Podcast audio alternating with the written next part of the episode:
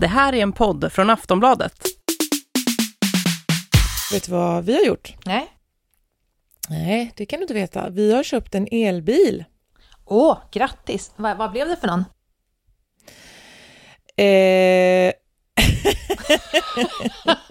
En röd, blå? eh, den, en som går på el. Nej, den är svart. Okej, men en sån Eh. elbil, det vet jag. Och det, ja, den, är en, eh, den heter Nissan Leaf. Ja. Jag bara dummar mig. Jag vet att den heter Nissan Leaf. Och eh, jag eh, är inte upphetsad. Nej, men det blir man väl inte av en elbil, eller? Nej, Eller någon bil. nähä. Nähä, för jag trodde att, nähä, okej, ja. Vad då trodde Det är det man- att jag måste, sluta, jag måste sluta vila mig tryggt i att du alltid kommer ha en annan ståndpunkt. Nej, jag trodde att du skulle säga va? Det är ju jättekul. Va? Känner du inte känslor? Nej, men eh, det ska ju vara någonting spännande och roligt. Ja. Men eh, så Joakim eh, kom hem med den och sen uh, ja, och sen så fick han nästan tjata på mig att jag skulle Känna Gud, känslor. Ja, ja men att jag skulle köra iväg med den en liten bit. Och ehm, ja, om det är så här, du behöver inte ta ur nyckeln utan eh, det räcker med att du har den i fickan. Du, man, du Mm. kan ha den i fickan hela tiden, du bara gå fram och trycka Ja. på knappen och sen bara, jaha. Eh, men eh, det är som att jag är, är för, trots att vi har så otroligt eh, gamla och fula och bilar, det, jag, jag, bara- jag känner inte att det är, och, och också så har vi ju då lämnat eh, en bil i inbyte då, Mm. heter det va? Den som gick eller den som inte gick? Uh, ja, faktiskt den som gick. Dåligt, dåligt det- tänkt tycker jag. Ja, men båda är ju sjusits då, de gamla, och, eh, men den, den, eh, den som inte går så bra är, finns lite mer packutrymme, så att det, det fick bli så. Och den är också ännu mer miljövänlig och bla bla bla. Men ja, just det här att så- den inte går överhuvudtaget, det bekymrar Ja, inte. det- Det... går att packa men kör ingenstans. Ni kan ha som Det ett har extra sin- förråd. det har sin charm faktiskt, Klara, Mm. och också, jag kan inte kokettera med att jag har skruttiga bilar om jag inte har skruttiga bilar, så att jag, jag, jag får se det på det sättet. Och också så, nej men man, mm, man har väl ändå någon slags relation till sina bilar på det sättet att man som vuxen minns alla bilar och hur de tog på en och så. Mm. Eh, ja, nej men det, när jag var då hade vi en sån och så blir man nostalgisk och, och sådär. Och den här bilen som lämnades in nu, den har vi ju haft i eh, 14 år. Och eh, eh, så den, den var med när eh, Kalmar FF tog eh, allsvenskt guld.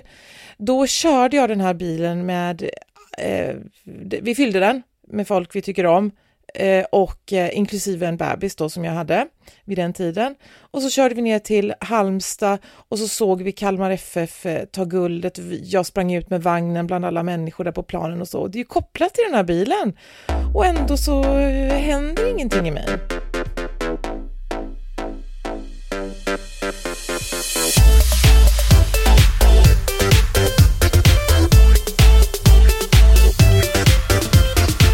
Volin och Klara med Malin Volin och Klara Lidström. En viktig detalj här är att veta om att din man spelar i Kalmar FF. Annars tycker jag det är svårt att relatera till är det varför du sprang ut ur vagnen på planen och var helt galen. Du var bebismamma som var helt galen i Kalmar FF. Men absolut, Ja, fortsätt. det. Ja, nej det är jag inte. Och du är ju, om man ska, om man ska tänka ut den minst sportintresserade människan på jordklotet så Ja. är det inte jag, utan det är ju du. Det är ju jag. Mm. Ja, gud. Har du haft på dig ett par shorts någon gång? Eh, en gång på bild till bloggen, Ja. när jag skulle göra reklam för stödstrumpor för löpning. Så ja, det och det är ju inte ens en sport. Ja, nej. Nej. Eh, nej men jag, så jag tror att, eh, jag tror inte att det bara är våra bilar, utan jag tror att jag är trasig. Mm, Okej. Men eh, skönt att få en el- elbil i alla fall. Jag tycker att jag har inga känslor för några av våra bilar förutom att det är väldigt skönt att köra en elbil och veta att man inte varje sekund man kör spyr ut något som dödar planeten. Det, tycker jag- det tycker jag är ett plus. Ja, men å andra sidan, är det inte att något fattigt barn har gått ner i en gruva för att hitta det där jävla batteriet, eller? Jo, men Det går så inte är att det. göra rätt. Alltså det, det, det, alltså det, man borde väl bara egentligen inte åka bil alls, men man har 52 barn som du har och bor i Kalmar och ibland vill se Kalmar FF ta guld så måste man ju ha en Mm. bil, så är det bara. Så många resor för att se Kalmar FF ta guld. Ja, fast nu ska jag inte skratta först som skrattar först, utan eh, de ligger faktiskt trea i tabellen, eh, så att eh, vi får väl se. Ja. Hur, och då har jag en elbil och jag kommer inte kunna ta, vi hoppas att de tar guldet på nära håll så att, jag, så att batteriet räcker.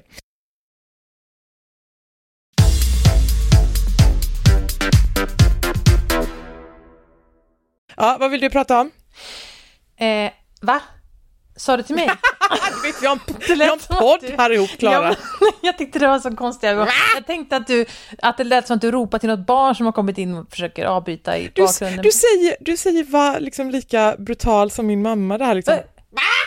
Istället för att så här, eh, förlåt vad sa du? ja, okej. Mm. Åh gud, ja men jag tror att vi ska ha musik.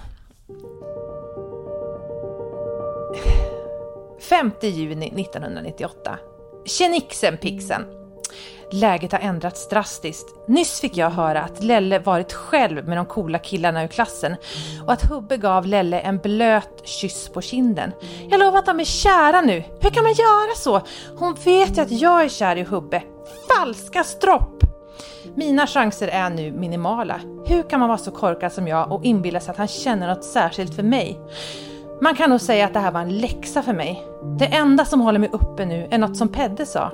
Han sa att Klara, hon kan man tycka om, för hon är den enda som kan vara både med poppisar och töntar. Men Hubbe sa faktiskt att jag skulle vara mycket mer poppis om jag var med de tuffa tjejerna. Men då han sa det blev jag ännu mer övertygad om att jag tillhör töntarna.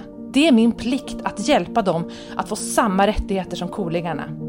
Mitt hjärta har gått i tu, men jag kan ändå inte gråta ut. Jag är chockad och jag är ledsen. Det- Det här Jag, hoppas var... vid, jag hoppas vid din gud att du har bytt ut namnen och hittat på nej, dem. nej, det har jag inte. Det är helt äkta namn. Peddo och Hobbe och Men det är för kort. De, ja, ja, de, det var deras smeknamn, så förhoppningsvis ska de inte identifiera för normala människor, för oss, förutom för oss som gick i den klassen. Det här är ju alltså ett exakt utdrag i min dagbok och inte manuset till någon vuxen som försöker skriva på ungdomligt 90-talsvis, för att så här sjukt skrev jag poppisarna och coolisarna och åh, vad sa du? tjenixen pixen. Tjenixen pixen. You had me at... Men alltså Oj, det som är så jävla... Ja, men Hur gammal alltså, var du? Hur Jag var, var du? ja, det här var ju 98, så jag 14. var väl 12 eller 13. Jaha. Mm. Ja, och det som hänt då är ju att en kille som jag var lite intresserad, alltså en kille i klassen har liksom pussat min kompis, men då min kärleksfiende får man säga, på kinden. Och jag är ju inte arg på honom, utan jag är väldigt arg på henne, såklart. Hon har ju inte gjort något, men absolut. Eh, och det här var bara en av alla saker jag läste i helgen när jag gick igenom mina gamla dagböcker från högstadiet och, och skrattade och alltså skrattade tills jag grät över hur fruktansvärt vidrig jag var, men också väldigt mycket så här ömma moderskänslor för den här tonåringen eh, som höll på väldigt mycket. Det var väldigt mycket som, det hände inte så mycket i verkligheten, det mesta utspelade sig i min dagbok där det var mycket intriger och mycket olika blickar och mycket olika positioneringar och så här. Men det jag tänkte på när jag läste var eller jag kom, kom på då något som jag inte har tänkt så mycket på som vuxen, men, men som i backspegeln kan jag...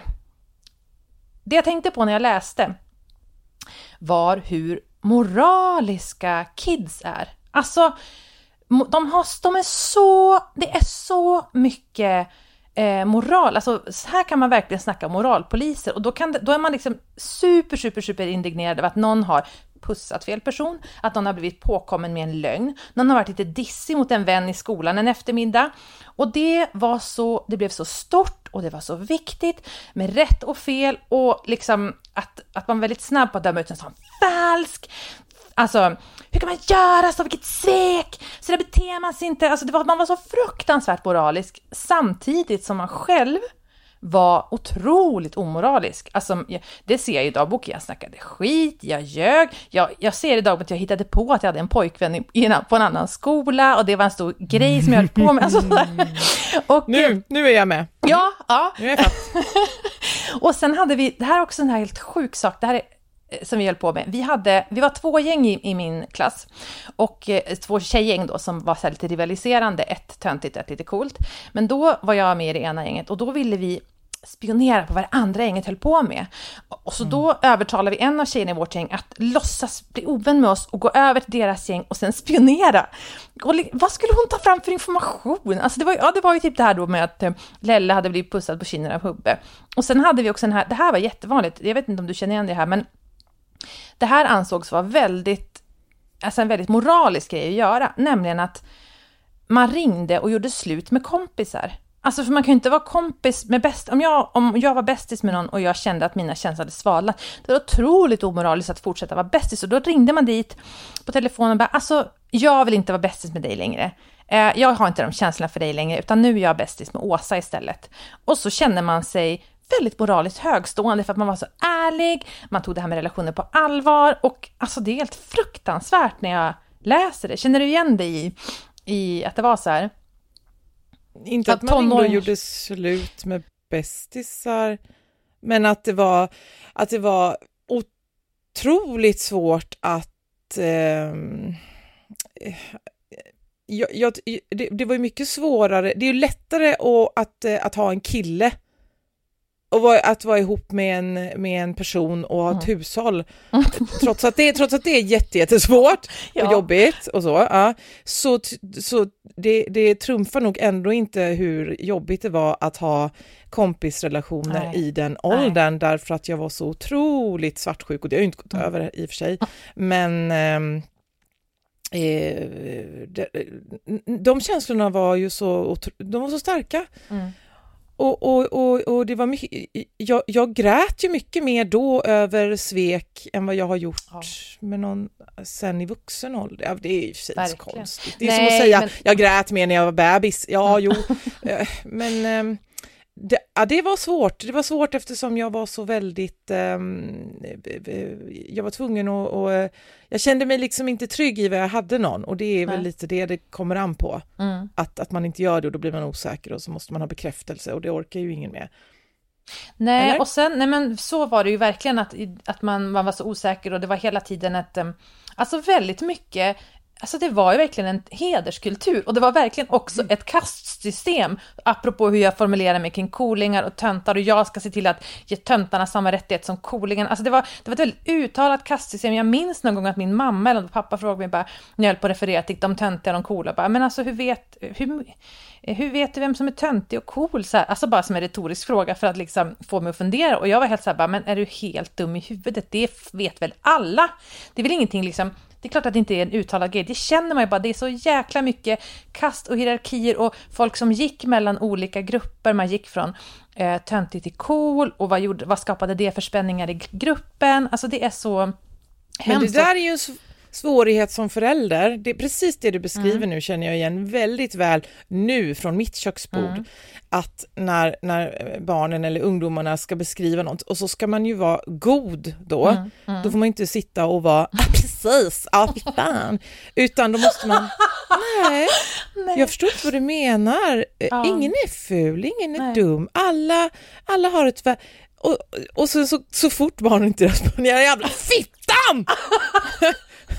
så, så, och då, ja. det, blir så, det blir så falskt och också såklart, men vad ska man göra, vad, vad har man Nej. för alternativ? Och också börjar man ju fråga sin egen mammas godhet. Tänk om min, oh, mamma, min mamma inte är så god som mm. jag tror. Mm. Tänk om hon bara har fejk, det är klart att hon har. Ja, absolut. Ja, så att, men jag, jag tycker inte att lösningen är att man visar Nej, eh, det, sina true colors för sina barn. Nej, jag tror inte heller det. Alltså, det, det är ett problem. Ja, det är, det är verkligen problem och det, det är jätte... Jag tycker att den jätteviktig grej man gör i relation till tonåringar i sitt liv, det är ju att, eh, att eh, eh, liksom eh, ne, eh, mildra deras starka moraliska indignation.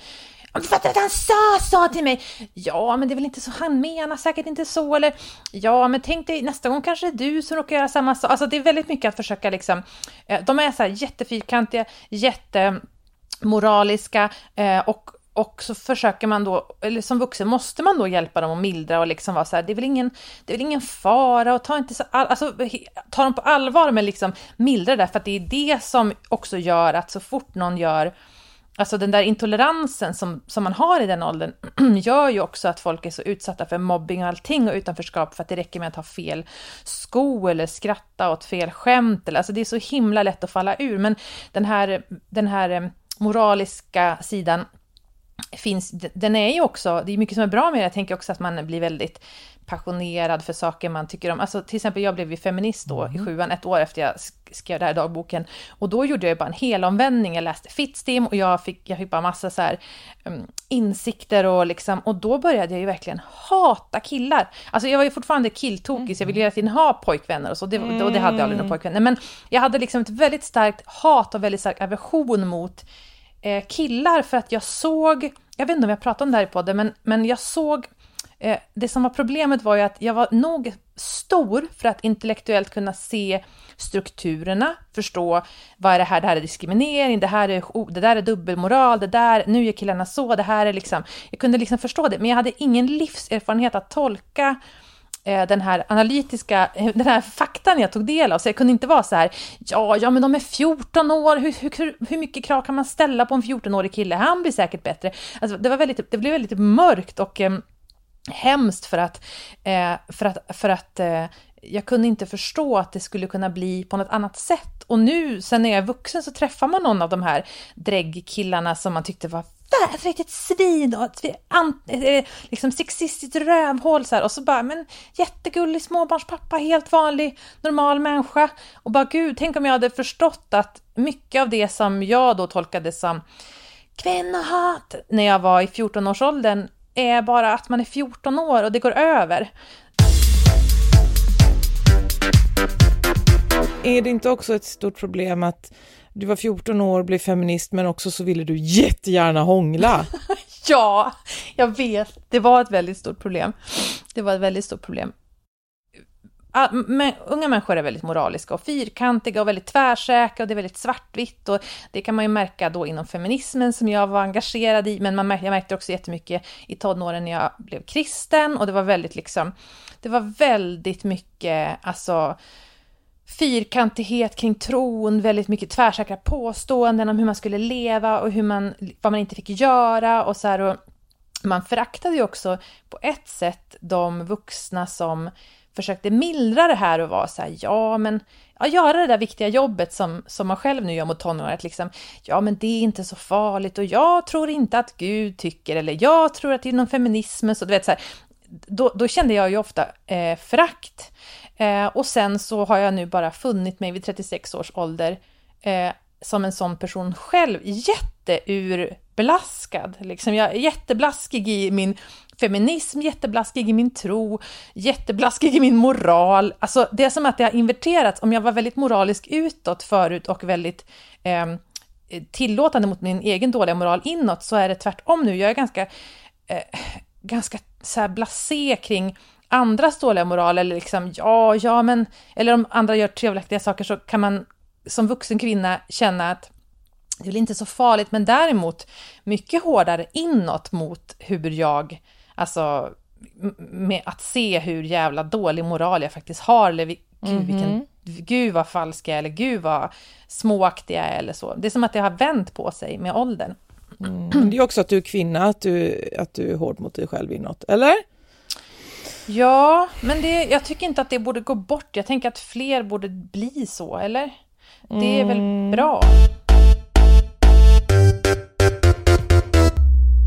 Jag fick ju barn när jag var 24 och eh, var ju väldigt fyrkantig då också. Som, det kanske har att göra, inte kanske har att göra med ålder, kanske när man är ny på någonting så är man väldigt fyrkantig och liksom noga. Alltså, jag tyckte ah, det här kanske också sagt i podden, men jag minns att jag och Jakob satt på en strand med med, våran, med Bertil som var fyra månader och så var det någon, något annat par som satt med en bebis som var lite, lite äldre och satt och matade den med glass. Och vi verkligen bara, alltså, han ger, alltså de ger liksom barnet glass, alltså vad är det för fel på folk? Alltså verkligen, det var verkligen, det var det sjukaste jag hade sett. Hur kan med barnen glass och så här plastiga kläder med fula tryck, liksom har de ingen... Och sen klipp till Ulf, min, min yngsta är liksom sex månader och gråter och det är bara så här, ge henne pepparkakor så han blir tyst!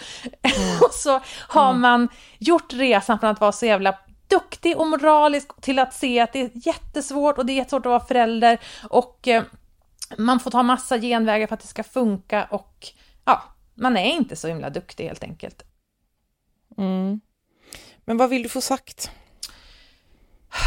Jo, det jag vill få sagt är, för att jo, det jag vill få sagt är att det här, den här blaskigheten som man har, kan man ju jag kan själv, själv känna ett frakt för den ibland, att jag har blivit så urvattnad och så himla mycket liksom grå i mina, alltså jag är inte så svart och vit, jag tycker att det är alltid så här, det beror på, man kan inte säga att det är fel, man kan inte säga att det där är fel heller. Ja. Men, men, men då kan jag också känna att det finns ju vissa människor som aldrig har kommit förbi det här stadiet.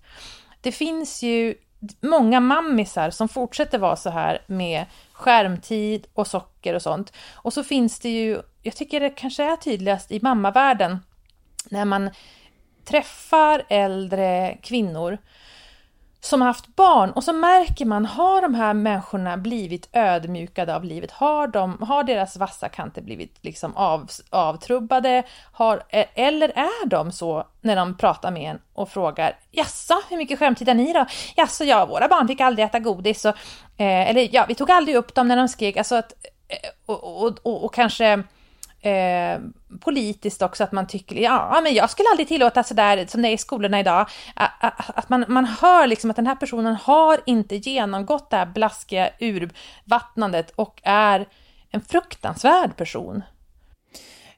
Men har det inte med att göra att eh, om man som vuxen, som du då säger, fyrkantig och man, mm. man släpper inte på någonting, att man, eh, att man inte är ja, det spelar väl ingen roll, det är väl inte hela mm. världen och så.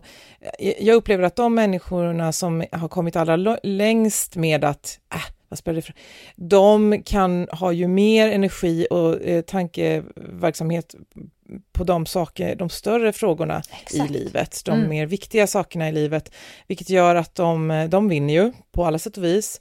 Eh, och att jag själv, jag tänker om mig själv att jag kanske eh, strävar efter att, komma dit och är på väg dit med ålder och med att man nöts ner. Men att jag fortfarande är väldigt mycket i detaljerna och eh, kritiserar vad folk säger och hur de formulerar sig i sociala medier eller i, vad det kan vara. Um, och att varje gång jag eh, eh, noterar det här beteendet hos mig själv så tycker jag lite mindre om mig själv därför att jag borde veta bättre än mm. och vara petig. Mm. Ja. Usch, måste vi sluta podda nu? För vår podd går ju ut på att att störa ja, oss jättemycket på folks... Men grejen är att jag, mm. jag tycker ändå att det är en viss skillnad för att det, det är också så att vet man om det. Det här är också att du, som du säger, du tycker mindre om dig själv. Jag är också väldigt medveten om det här är jävligt barnsligt av mig, det här är fånigt, därför har jag på med det här, det här är en fånig grej, men nu tänker jag bry mig om det ändå. Men om man är liksom aningslös, man, man på riktigt tycker man det är så viktigt med skärmtid eller socker eller vad fan det nu är, att man liksom inte kan, man kan inte lyssna på folk, man kan inte bry sig om saker på riktigt. Så, så är det ju, så jag hoppas att det finns en, en skillnad däremellan, men det tycker jag ju är så underbart att närma mig 40 och att jag, de flesta av mina vänner är ju 40 plus och jag har ju dessutom många kvinnor som jag står nära som är liksom uppe i 60-årsåldern. Och det som är så skönt, det är också att jag har kunnat eh, haka på den, den där visdomen som du sa, att vara sådär, att, det, att se the bigger picture. Jag tänker på min eh, svärmor som, när jag diskuterar feminismen, hon är väldigt feministisk och liksom väldigt medveten, så orkar hon aldrig bli liksom arg det här var kanske länge tillbaks då, men jag sa någonting om att raka benen och så, så ja, men det är inte så noga, det kan bli bra på många sätt. Alltså, man orkar liksom inte, man, man, man, man orkar inte peta i småsaker, man orkar inte heller peta i, i barnuppfostran i småsaker. Det viktigaste är liksom att ge kärlek och fyll på och sen blir det säkert bra på något sätt. Jag vill inte höra andra kvinnor vara sådana, men jag vill gärna ha friheten att vara det själv. Därför jag behöver ju inte höra mig själv, men också det här att, um, att, ja, att prata om andra personer, det är liksom små människor som sysslar med det, man ska prata om mm. idéer och uh, vad det heter. Mm. Men det är ju så det är så gott, det ger ju så mycket energi. Eh, och jag, jag är trött på att tänka att det gör mig till en sämre människa. Ehm, man måste väl kunna ha både och, men min mamma då, Mm. och det är väl, och de, om, de, om min mamma och dina kvinnor du känner i den åldern hade haft en podd, då hade de eh, romantiserat eh, 80-åringarna och Mm. att de är så duktiga och värdiga och så vidare. Mm. Så det är ju någonting som kommer med åldern, det är vi inte de första att komma på, men min mamma, eh, hon, om någon är dum mot henne Mm. så tänker hon så här, okej, är det här någon jag bryr mig om? Är det viktigt för mig att, nej det är det inte, då bara struntar hon i det. Mm. När man hade kunnat ha lite kul med det Mm. och gå in i det och gå Mm. upp i det och prata med Joakim och, om det, och, för det vill ju Men- han Men, jättegärna, jättegärna. göra. Men, men är inte det mer en fråga om personlighet? Alltså du kommer ju inte bli som din mamma bara för att, för att du är i det hennes ålder. Jag vet. Men nej, det är det Hon jag är en vet. bättre Och det är person väl, än dig. ja, hon, Och det är ja, bara det är, så. så är men det. Det men är det är så. också så att hon skulle inte kunna ha, hon skulle inte kunna skriva krönikor i Aftonbladet för då gäller det att fan bli irriterad över det mesta och hitta en vinkel på det. Jag tycker också, alltså det handlar ju, alltså grejen, det handlar ju inte om att vara en, det här är ju inte att vara en vuxen kvinna som är eh, så här, nej, alla ska få vara som är, låt tusen blommor blomma, alla är lika, inte, det är inte alls det mesiga, lite så här aningslöst, utan man kan tvärtom vara ganska skarp, men man är krass liksom. Ja, ja, ja, det där kan vi inte hålla på och bry oss om, nu gäller det att fokusera på det viktiga här. Alltså det är mer den attityden än att vara så här, eh, liksom lite aningslös och bara tycka att allting går jättebra, för det är inte alls samma Ja. sak. Utan det Nej. är, man, kan vara, man kan vara jäkligt vass och hård, man kan vara, kanske vara ännu vassare och hårdare feminist till exempel. Men man får inte för sig att liksom, ja men så, och så kan jag känna inför hela, ska säga, det, jättestor del av de här feministerna som kom fram samtidigt som min blogg blev stor. Eh, att jag har liksom känt så här, Ja, ja, men alltså, ja, den här feminismen, och de, de har gjort en jätteviktig sak för feminister, eh, vissa av de här stora, mer offentliga feministerna, för, för unga tjejer som kommer fram. Men om man själv blev feminist när man var 14 så har man ju, då, då, då, var, det- då var ju då Linda Skugge och Belinda Olsson och, och Karolina Ramqvist, de gjorde ju det där för mig när jag var 14, så att jag idag inte måste så att jag befinner mig på en annan plats i min feminism. Jag tycker att mycket av den feminism som diskuteras i offentligheten är väldigt ointressant för att den är just på den här nivån. Raka eller inte raka benen, får man visa bröstvårtan? Eh, ja, alltså det, eh, nu ska jag visa vilken att jag också har varit på magen. Alltså det är väldigt mycket som jag känner bara så här, "Åh, jag orkar inte ens bry mig. Det här, har, mig- det här har ingenting med mig att göra. Alltså jättebra att de gör det mycket, mycket bättre än det mesta annat som finns på Instagram till exempel. Men det rör mig liksom inte i ryggen. Det känns som att det är en sån perifer del av det som är viktigt för mig med feminism och jämställdhet.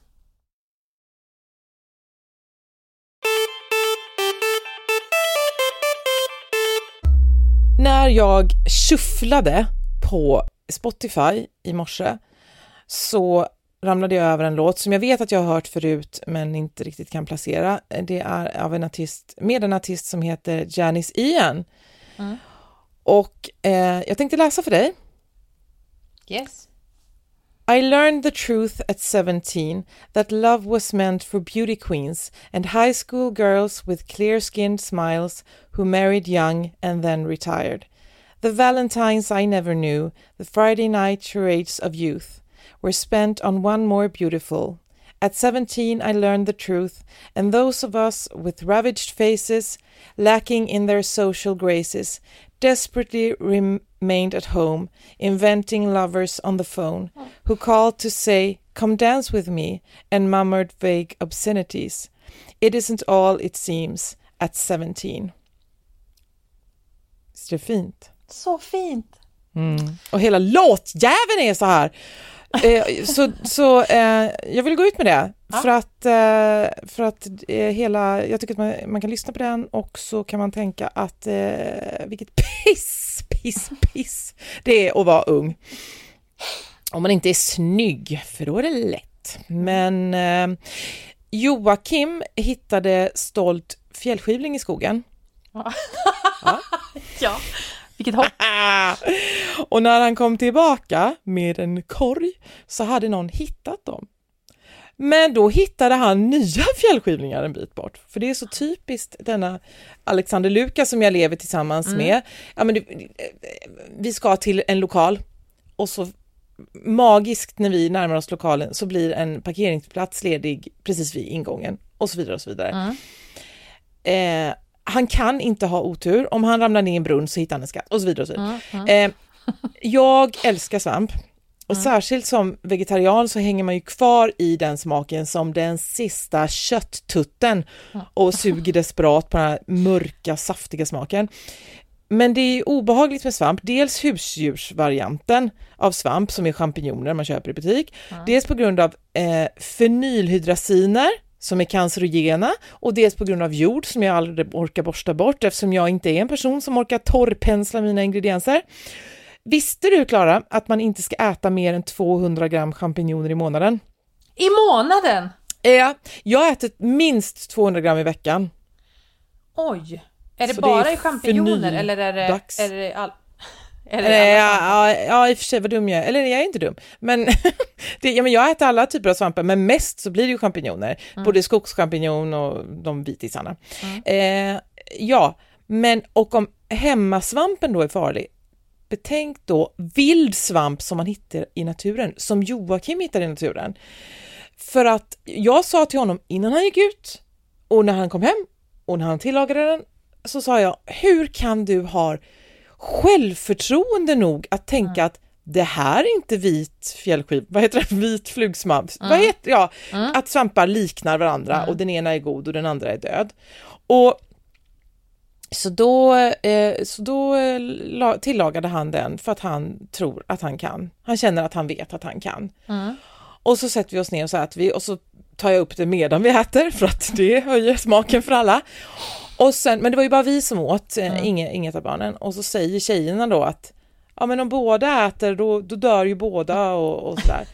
och sen så när jag har ätit nästan upp nästan allting så, så får jag ont i magen. Alltså jag får ont i magen så att, och i kvinnomagen kan man säga, skulle jag säga. Ja, sen om det är, det är det här va, om det är bakom kvinnomagen eller om det är i kvinnomagen. Förstår du vad jag menar då? Ja, Okej, jag säger så här. du förstår vad jag menar. Är det i livmodern eller är det någonting bakom livmodern? Eller alltså, eller är det någonting som... Jag, vet- ja, men jag menar, jag är ju inte gravid eller någonting. Vad är det som händer? Jag, jag, och då, först, och så kände jag att jag började svettas för att jag hade så ont. Ja. Och det är ju läskigt, för då vet man att nu, nu är det inte inbildning. Nej. Nu har jag så ont att det kommer svett. Och sen så, så då först så la jag ner pannan på bordet och sen så började tje- tjejerna satt ändå och pratade om sitt väldigt länge innan det var jag bara, ja okej, vad bra att ni snackar ert shite eh, och jag ligger här och dör. Men eh, så då efter en stund så reste jag mig upp och gick in och la mig i sängen ihopkurad och grät för att jag hade så ont. Och när man är på förlossningen och de säger så här, hur ont har du på en skala från 1 Ja. till 10? Ja, det var, jag skulle säga 7 mot en 8. Oj! Mm, Men Joakim hade inte ont någonstans. Nej. Nej. Men han är någon ju slags abortsvamp du åt? Som bara Ja, slår mot livmödrar och har man Ja. ingen så går det bra? Eller vad kan det vara? Nej, vad vet, vad vet man? Och jag, eh, eh, eh, så, så, men den, den svampskräcken alltså. Mm. När man tänker på de här som äter giftig svamp och så slås alla organen ut och Ja, och om sen... de har tur så dör de. Jag läste Typ också så. typ att gamla svamplexikon, då, de, alltså det här, alltså, man, ska inte använda gamla svamplexikon för att förut så kollar man ju giftighet genom att äta dem. Men vissa svampar, och det gick bra, och då var den är ätlig. Men typ Va? att vissa svampar är ju eh, då inte ja, då giftiga första gången, men om du äter dem fyra gånger så dör du typ, för att då har ju giftet lagrats i kroppen. Så man ska verkligen, så nu kanske det var att du har ätit stolt fjällskivling den femte gången och nu var det spiken i kistan, kan det vara så? Måste du använda ord som kista när jag pratar om att jag var rädd för att dö? Men du sitter ju här nu och poddar, så att så farligt kan det inte ha varit. Ja, nej. Jo, så farligt kan det ha varit, för det var jag det gällde.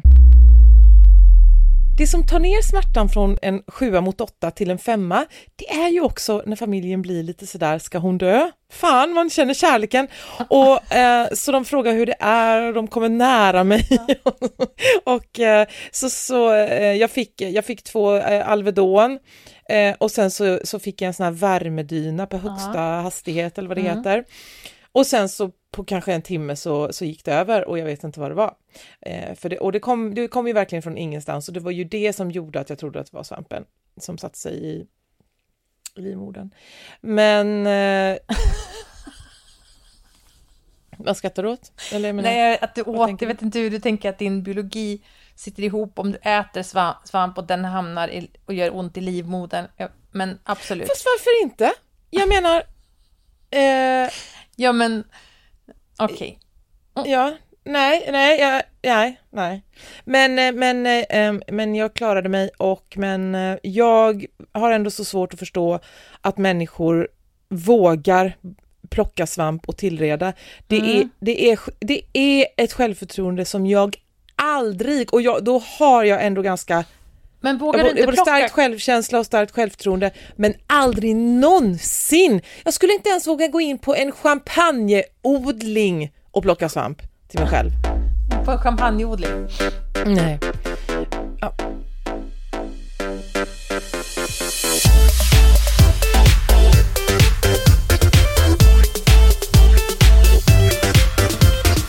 Volin och Klara med Malin Volin och Klara Lidström.